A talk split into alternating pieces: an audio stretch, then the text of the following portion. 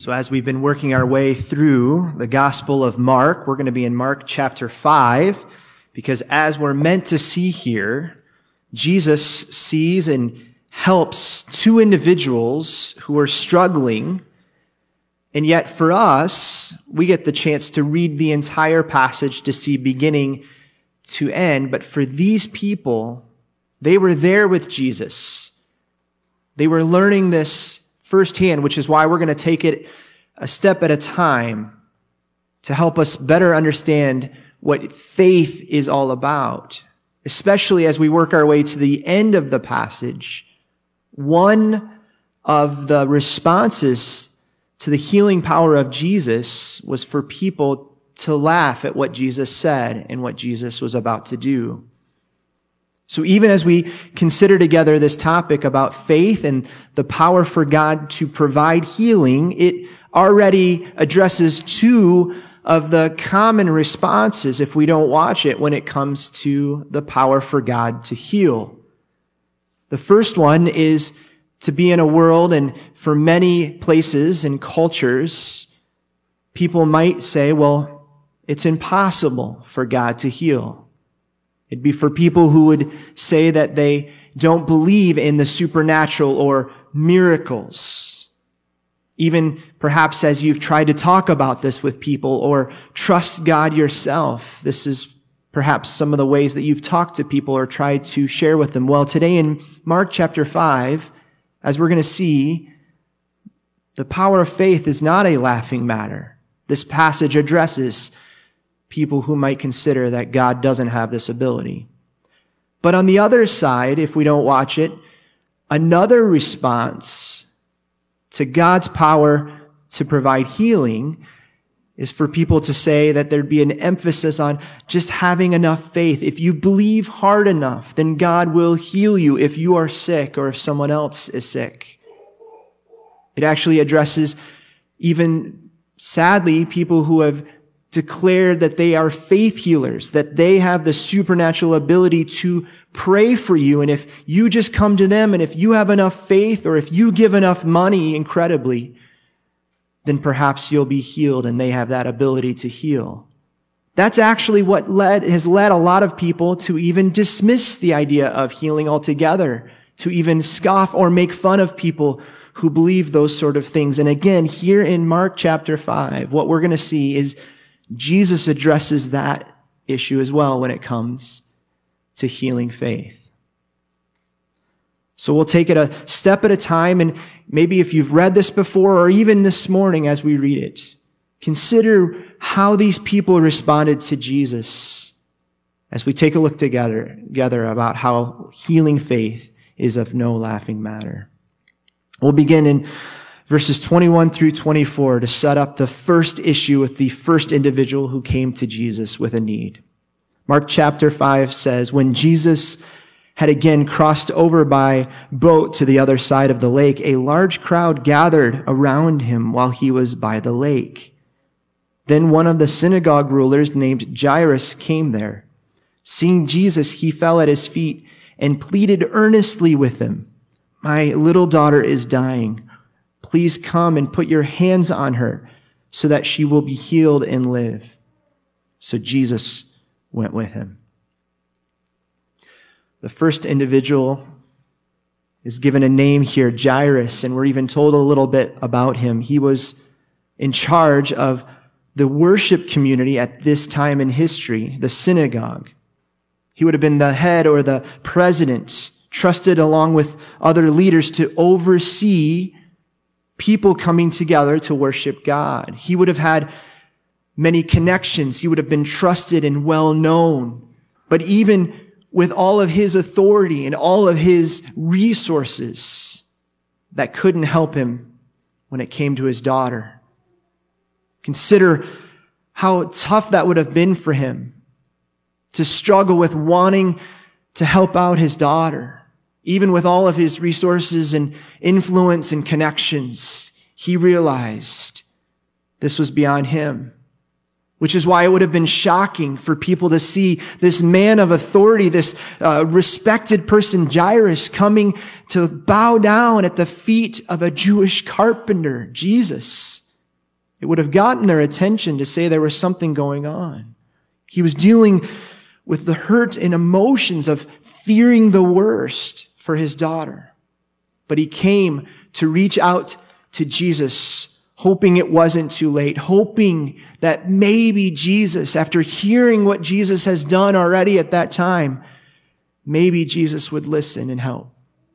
And amazingly, there in verse 24, Jesus agrees to go. So before we continue in the passage to see what happens, what we're challenged to see that when it comes to our own lives today, Jesus still gives hope in desperate times. If Jairus didn't come to Jesus, then he would have never found out what happened next. He didn't just hear Jesus agree to go, but he saw the great compassion that was shown. This man's daughter was sick and about to die. So he comes in desperation, doing what he knew to do, laying before Jesus and asking and hearing those incredible words that Jesus was willing to go. This is the hope that Jesus gives, even to an influential man, someone who had a lot of experiences and a lot of connections. But here we see the brokenness of a father and his love for his daughter. If this man, Jairus, did not have hope in Jesus, it would have resulted in a very different outcome. That's the power of the hope that Jesus gives when we take seriously our own need and desperation for Jesus. In fact, even though we're thinking about healing faith, what faith is all about. Colossians chapter 1 tells us how faith is connected to the hope that we find in God.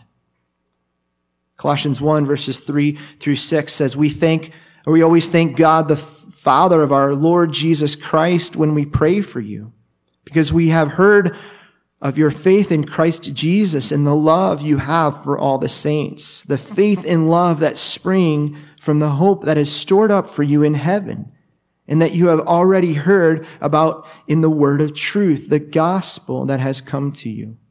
All over the world, this gospel is bearing fruit and growing, just as it has been doing among you since the day you heard it and understood God's grace in all its truth. Even in this short passage, it's actually a, prayer, isn't it? What a wonderful thing to pray for others. This prayer is out of thankfulness to appreciate what God is doing in the lives of others. And in this case, it's a prayer of thankfulness for the faith that people have. To, to know that their faith and love was being well known, meaning it was spreading. What a, what a joyous thing to consider when faith grows in the lives of others, in our families, and in our community. But in this case, it even says it's not just a love for all people, it's a love particularly for saints. Now, in English, we use that word, but Espanol, I think, does a good job when it says todos los creyentes, meaning it's for all believers. Because sadly, using that word saint has been misunderstood. Somehow, it became something that it was never meant to be. Perhaps being a, way to describe a special group of people with super spiritual faith. However, even as we see in this passage, it's a word for all believers. If you have trusted Jesus, then you are in Christ. But in verse 5, what we're told particularly about faith is that faith and love, they come from hope meaning that's how powerful the hope that Jesus gives is. It secures us. Now, you would think that faith informs how we hope, that faith should be inform the way we live, but in this case, it tells us that faith grows, is nurtured, is built up because of this secured hope that Jesus gives. Verse 5 tells us it's secure and it's kept for us where? In heaven. Hope points us upward. Hope points us to the future promises that we have about who God is, that Jesus has come to give us eternal, everlasting life, that our lives are to be informed by the promise of eternity in heaven. This is why Jesus tells us that in heaven things happen very differently than when the way things happen in our lives. He says to, to store up treasures in heaven, meaning live in light of treasuring heaven. Live in light of the hope of heaven. To have heavenly treasures, to value the way God values things. Because as Jesus taught here on earth, things decay. Things get older and rust and moth destroy. That's why Jesus here with Jairus, whose daughter is dying, he's in a very desperate situation because why? This world seems to bring out our struggles. In this life, we experience vulnerabilities and limitations to where even our own health. But the hope that Jesus gives, the hope that we find in him, helps us understand God's compassion and grace. Jesus saw the seriousness of the need of this father. And he takes our needs seriously. Hope is meant to impact the way we live, to know that no matter what happens in our lives and in our world, God, his promises, eternity in heaven is given to us by faith through grace, which means that we live with new heavenly priorities and the hope of God's promises that nurture and inform how we think and how we believe, which is why we keep coming back to God's truth like this, to be filled with the hope that only He gives. And when we see this hope, that it's truly secure and protected and guarded for us, it prioritizes our lives. That sadly this world can take from us. It can affect our loved ones. But what God gives can never be taken away. Nothing can destroy the work that Jesus has done. That's why we treasure him. That's why we trust that he has given it to us by the power of his word. And hope reverses our perspective on life because sometimes people might think, well, that's great to be a, a Christian and believe in, in heaven, that, that heaven is like the dessert after uh, living a life here on earth. But the reality is it's the opposite. Heaven is the meal. The life we live now is merely the appetizer. That's the power of hope. Even though Jairus, at this moment, this father caring for his sick daughter, he didn't realize it. But he came to Jesus with a need, but what he got was something way bigger than he expected. When we find ourselves in desperate situations, when we see other people who are desperate and helpless, we don't have to lose hope. We're meant to hold on to all that God promises to know that God is willing and is generous to help when we're in desperate times. However, as we pick back up in verse 25, as Jesus goes along with Jairus, another individual comes who is also in a desperate situation. Picking back up in Mark 5, it said, A large crowd followed and pressed around him, and a woman was there who had been subject to bleeding for 12 years.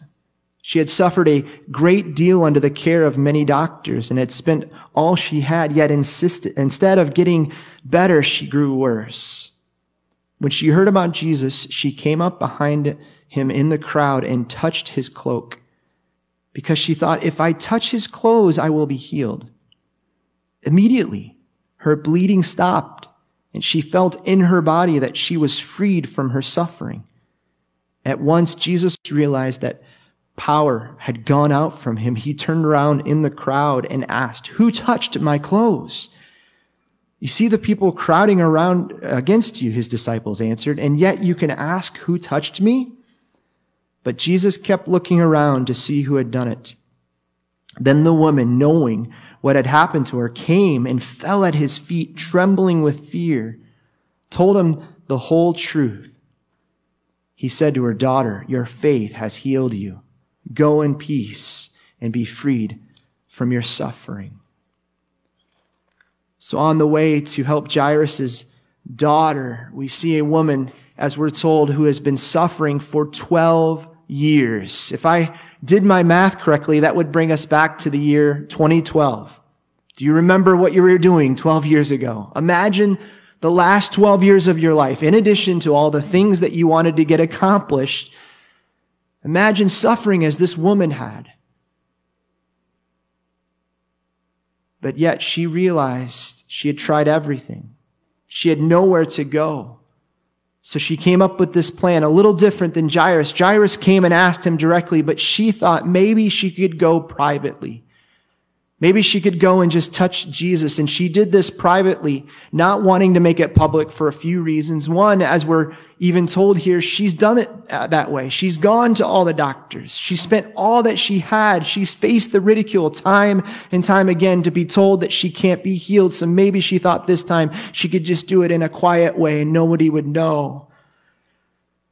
But another reason is according to the customs of this time for her to be bleeding like this would mean that she wouldn't be pure. She would not be clean. She would have to go through the purification process in order to be restored, to be able to come to interact with people. So she came in this plan thinking that nobody would know. And yet, verse 29 tells us directly after she touched Jesus, immediately she's cured. She was healed. The bleeding stopped. Unbelievable, but it's short lived because after experiencing the relief of being healed, in verse 30, 30, Jesus stops. He recognized that someone has reached out to him. And we don't have to wonder what's going on here because we're told he knew the power had gone out from him. He knew the exact moment this woman came to touch him.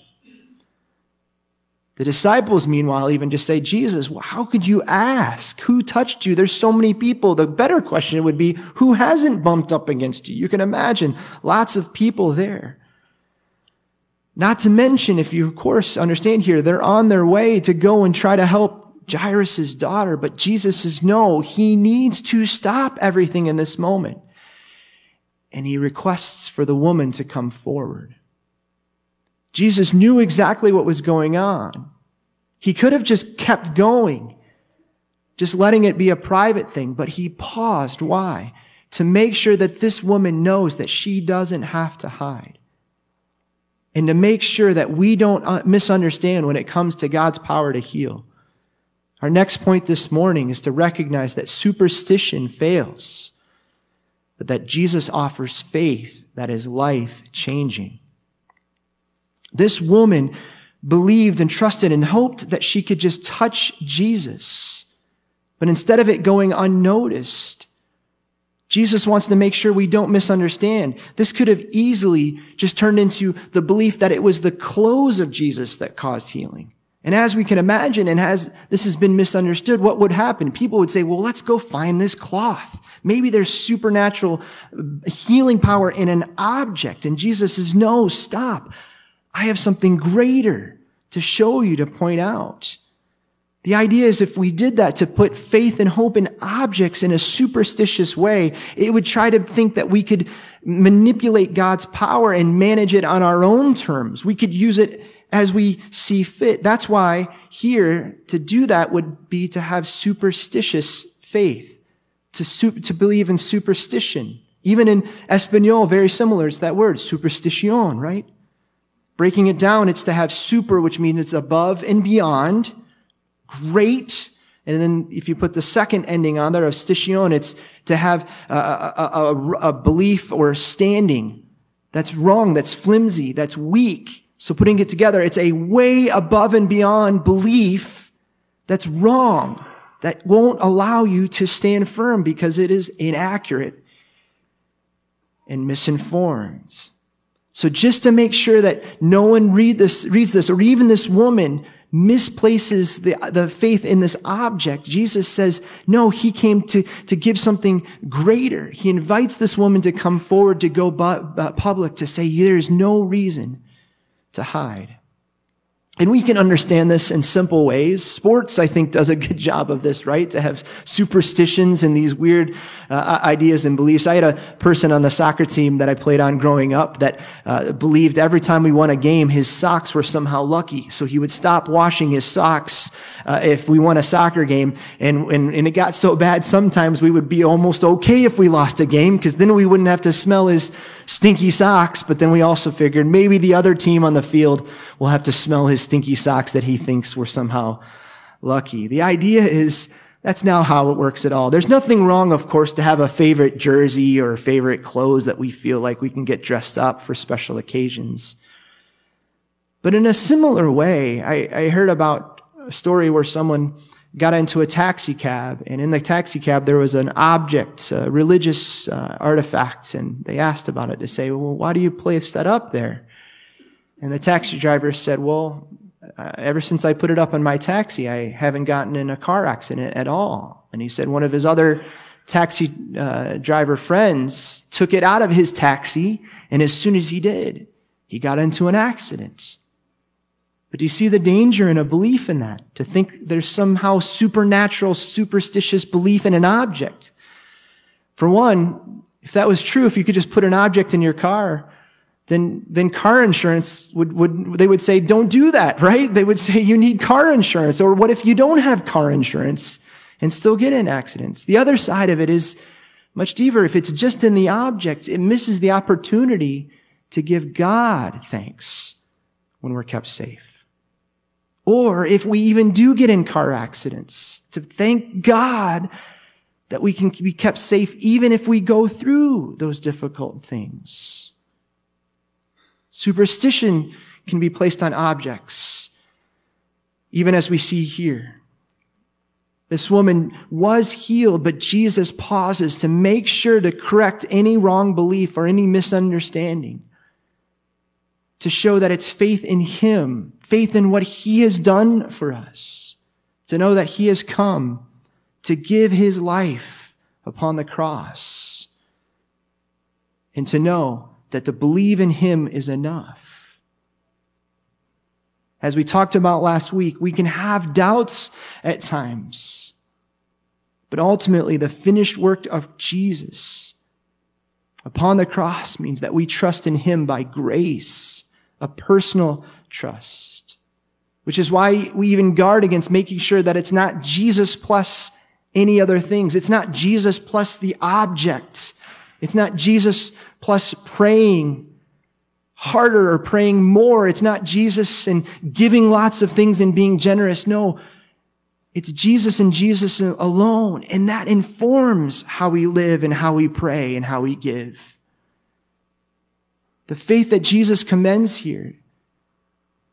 He tells the woman she can go in peace because it frees us frees us from guilt. It frees us from condemnation and even the fear to think that, that bad things happen as a result of our lack of faith. What was at stake for this woman is that she could have met Jesus privately and have just been uh, healed physically. But instead, what she got was something greater. She heard about life changing faith and trust in Jesus. The gift of faith that changes how we live it frees us to obey. Not to obey God to get saved. No, it's to know that it was Jesus' obedience for us that allows us to have faith.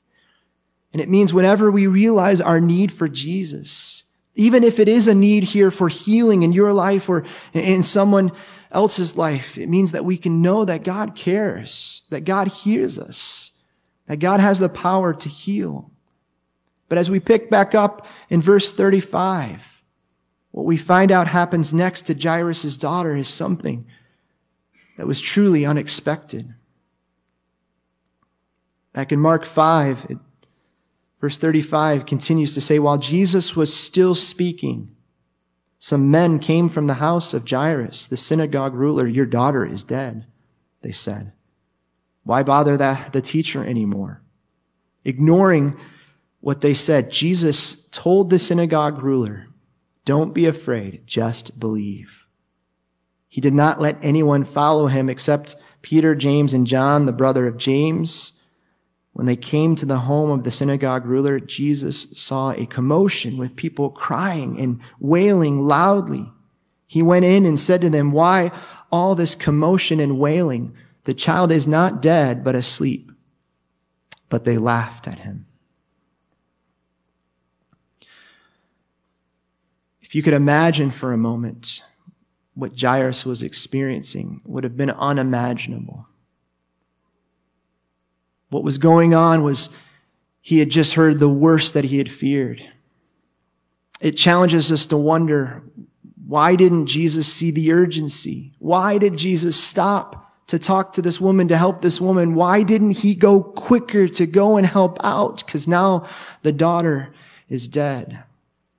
If this happened at a hospital, in an emergency room, with medical professionals, if they would have gone to a woman Instead of neglecting the daughter, this young girl, it would have been considered malpractice. It was not usual hospital procedure. Where was this urgency? Why would he let the girl die?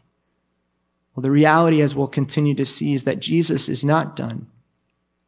Jairus hears this terrible news.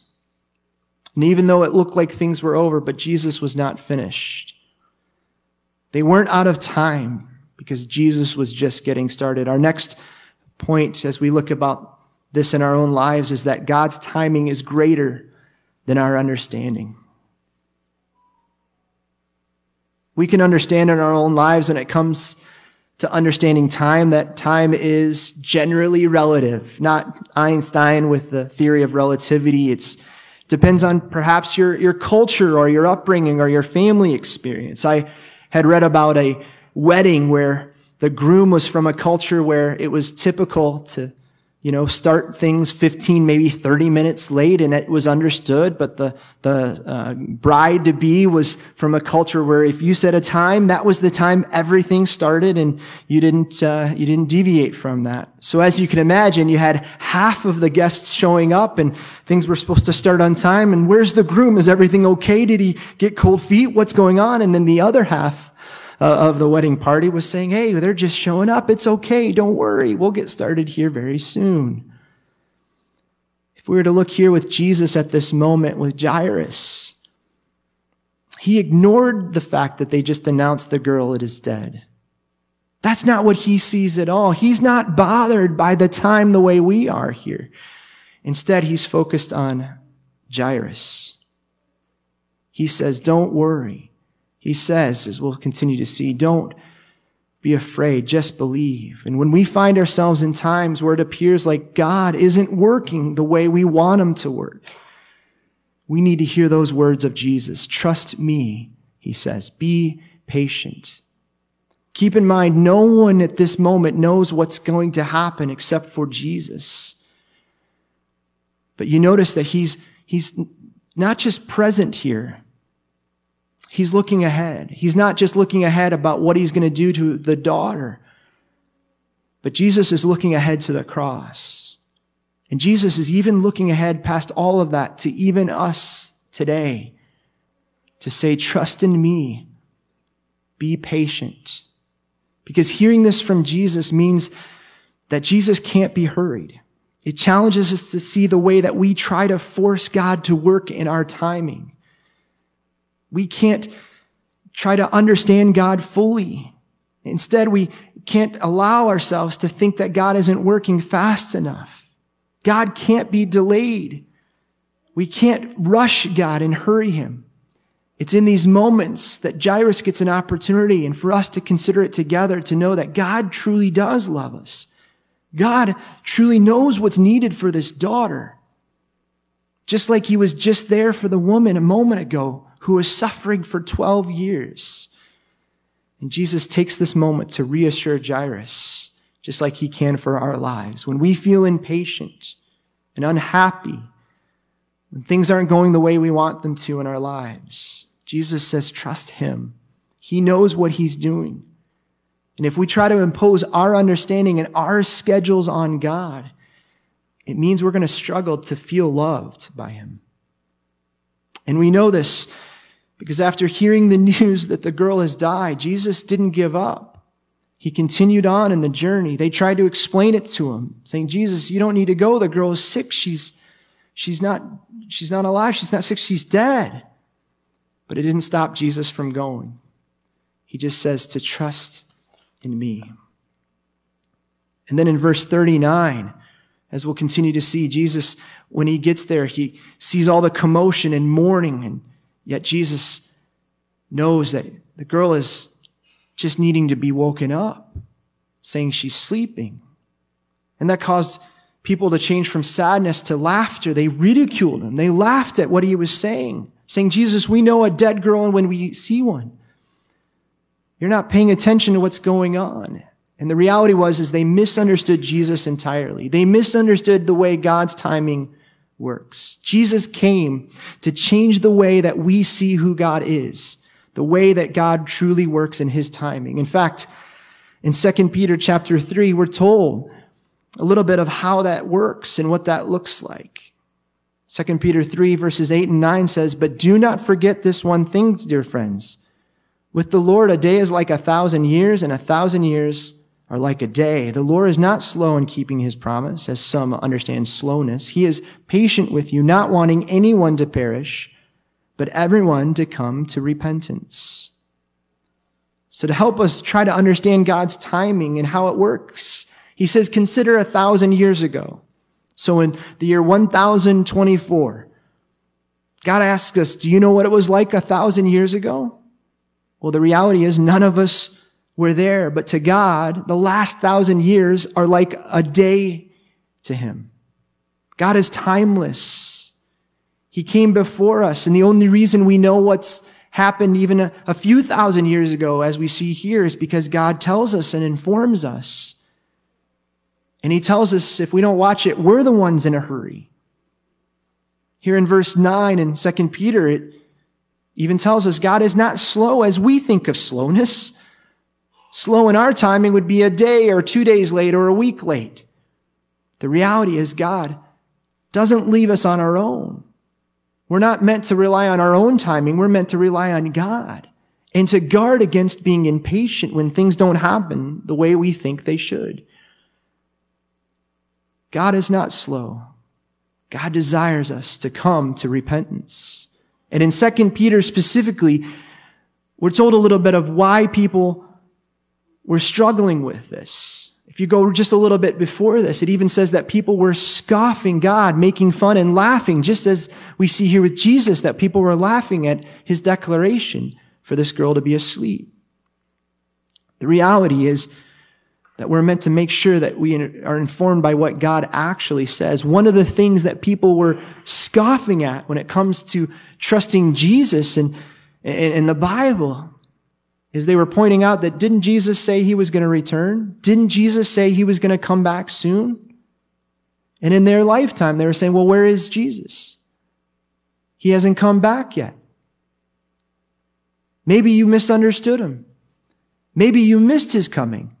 Or maybe he's not coming at all. And that's why, if you look right here, we need to be informed with what the Bible says. In verse 8, it says, Do not forget, dear friends. Why? Because we can get discouraged when people come with these attacks and challenges. Even if other people make fun, even if people bring up doubts and concerns, we need to make sure we listen to what the Bible says. God is not slow in keeping his promises. But God is patient, more patient than we can possibly imagine. He does not want any to perish. That's why we make sure we go over and over what God says to be true so we don't lose focus and we never forget. That we can be encouraged whenever we remember what Jesus said, that he will return or he one day he will call us home. In fact, the song that Lorray had shared this morning, I, in fact, uh, we had talked about for special music a song, and I had actually said I was going to quote this in the sermon this morning from the song In Christ Alone. And what a blessing for Lorray to say, ah, I was actually just looking at that song. But the final verse, if you heard, says, No guilt in life, no fear in death. This is the power of Christ in me from life's first cry to final breath. Jesus commands my destiny. No power of hell, no scheme of man can ever pluck me from his hand till he returns or calls me home. Here in the power of Christ, I'll stand. Jairus was learning that in this moment where it may have seemed like it was too late for his daughter. God is truly in charge from the beginning of life to the end. Nothing can take us from his hand. In fact, as we finish in this passage, the last verses tells us exactly what that means to know that we are held by God's power and grace. Finishing this together this morning, it says, after he put them all out, he took the child's father and mother and the disciples who were with them, and they went in where the child was. And he took her by the hand and said to her, Talitha cum, which means, little girl, I say to you, get up. Immediately, the girl stood up and walked around. She was 12 years old. At this, they were completely astonished. He gave strict orders not to let anyone know about this and told them to give her something to eat. So, moments ago, as we can imagine, with the death of the girl, people were mourning, crying, grieving. And then when Jesus says, No, she's not dead, she's just sleeping, their crying changed from mourning to laughter. But after seeing what Jesus did, the laughter changes to astonishment, doesn't it? And to rejoicing at the power of what Jesus came to do. The woman moments ago was suffering for 12 years, and Jesus touched her and she was healed. But now, this little girl who initially was sick, she wasn't just healed, but she was raised to life. It begins with Jesus taking her by the hand and he speaks a command saying, little girl, Talitha, which actually, this would have been more uh, a term of endearment than that. In English, many times mothers will, will call their, their daughters honey or, or, or dear. And then the word kum in Aramaic is the word to arise. He didn't just say triumphantly with spiritual words of great, uh, loud, booming voice, raise up from the dead. He said instead, honey, it's time to get up like you would wake up your daughter from a nap. And incredibly, this little girl does exactly that. People were seeing it, they were laughing before this, but this is no laughing matter. The girl was dead, but Jesus took her by the hand to show that he has the power to raise from the dead. He does it gently and lovingly to show that even with death, there is no fear when it comes to faith in Christ. Our final point is that death has no power when you hold on to Jesus. Now, this isn't the only time where Jesus showed the power of his resurrection ultimately going to the cross to die for sin so that we can be raised to new, new life, to show that the greatest enemy, death, has now been defeated. It's powerless. And here with this little girl, he doesn't just show his power, but he shows his love in the face of darkness. In the face of death, Jesus says everything is okay. Even in the worst moments, Jesus is Lord of all. That's why this theme that we're pulling out from the Gospel of Mark to know that Jesus is the true King of Kings. Because even when it comes to death, he says it's time to get up here. To know that the cross is so important. To know that Jesus doesn't just have the power to heal, but he has the faith, that gives us faith to help us see us through. Now bear in mind that Jairus had just lost his daughter.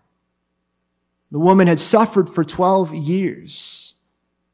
It may mean that we are going to go through difficult times, the loss of loved ones, but we're all meant to face our own mortality. But that's what Jesus came to do, to undo sin and death and to give us everlasting life. He came to give himself, to give his power in our weakness his death on the cross, paying for our sin so that we could have his strength by faith to overcome sin and death, which is why in 1 Corinthians, as we had read for us this morning, it tells us to engage, to understand that there is victory over death. Without Jesus, there is no victory over death. Many people may even struggle with this, to fear, to misunderstand what the Bible says, wondering what would that be like to go through death. But we're meant to be informed by what Jesus said that he gave his life to defeat sin and death and give us his victory by grace so that his victory is now our victory. Without Jesus, we are swallowed up by death, consumed, defeated, to be separated from God forever. To be swallowed up, as it is described here, is, is language like a, a dangerous predator of an animal, like a bear, a shark, or a lion, to go after a helpless victim, a smaller animal that's no match for this fierce wild, uh, wild animal, would come to swallow up its victim with one bite, leaving no trace behind. However, the power of Jesus and the resurrection, it does the opposite. You ever seen a movie or a cartoon where you have a, sometimes it's a small fish that gets swallowed up by a, a bigger fish, only for another huge fish to come by and swallow up that fish? That's what we're meant to see here. To know that without Christ, we would be swallowed up by death. But praise be to God, there's victory in Jesus. He is the bigger champion that he himself was put to death. In so doing, he swallowed up death completely and finally, which is why in verse 55 in 1 Corinthians 15, it asks those two questions. Death, where is your victory? Jesus' victory means death is no match for our living, risen Savior who holds the very power of eternal life which is why it also asks death, where is your sting? Thinking like an insect with a stinger, a wasp, a bee, or a scorpion that you don't want to mess with because once you're stung by that insect, you experience the ongoing stinging effect to be injured. Even as I was thinking about that, I was reminded of the, one of the first times I was stung was when I was a young child and took off my shoes at the playground to go play on the playground equipment. Then I came back to put on my shoes and put my foot in that shoe and there was a bee inside and stepped on it. So I had that stinging feeling every time I walked. And I think for a long time, I made sure to look in that shoe again, making sure there's no chance for any insects to get in there, right? The idea is we're meant to see here. When it comes to understanding and trusting Jesus, we see it with Jairus' daughter, even though she had been dead. Jesus raised her to life. She took her by the hand, including a woman who was suffering for 12 years. Not only was she healed, but she heard the declaration of the transforming power of faith in her life and the everlasting life that Jesus gives. We see in both of these situations a glimpse of what we can trust and know to be true forever. That Jesus not only holds the power to help us now, but ultimately beyond the grave, that death has no sting, no power when Jesus takes you by the hand. And in order for that to know that to be true, it's to trust Jesus as the true king, to know that he is in charge. In the way that was possible for Jesus to receive this crown, he had to go through the cross himself. His death was for our gain to give us his victory. Now, these miracles of healing were just for a time and moments in history, but Christ's death on the cross brings us something greater and stronger that we can know that he will hold us by the hand to see us through.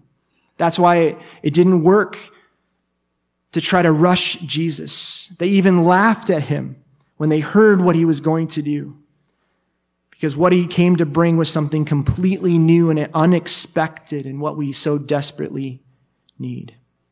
Which is why even in 1 Corinthians, we're told that we can have nothing move us to give ourselves fully to the work of the Lord, knowing that our work is not in vain or it's not empty.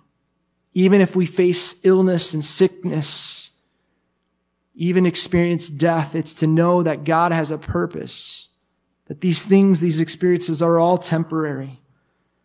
But God holds the power of everlasting eternal life, which is steadfast, it's immovable, so that we can always stand firm. Would you join me again this morning as we bow in prayer?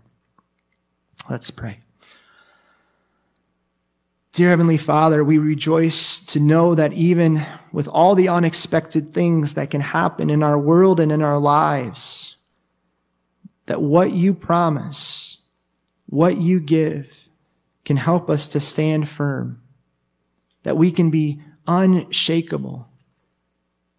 We are so grateful that you sent your one and only Son, Jesus, who didn't shy away from the cross, but came to give his life with joy, knowing it would result in the greatest victory there ever was. That's why we look to you again today, God. That we can rest in knowing that even if people laugh, even if people scoff, and even if people try to cause doubt, that you'll see us through. That you've promised to continue to take us by the hand so that we can have the assurance of eternal life. To know for those who have placed their faith and trust by grace, responding to the call to follow you, we know that we will hear, Well done, good and faithful servant, when we enter into your kingdom, all because of the cross, all because of your resurrection. Would you help us to continue to have faith informed by your word, faith informed by the secure hope that only you give in our world that struggles. Thank you for the love of Christ. We praise you and thank you in the mighty name of Jesus. Amen.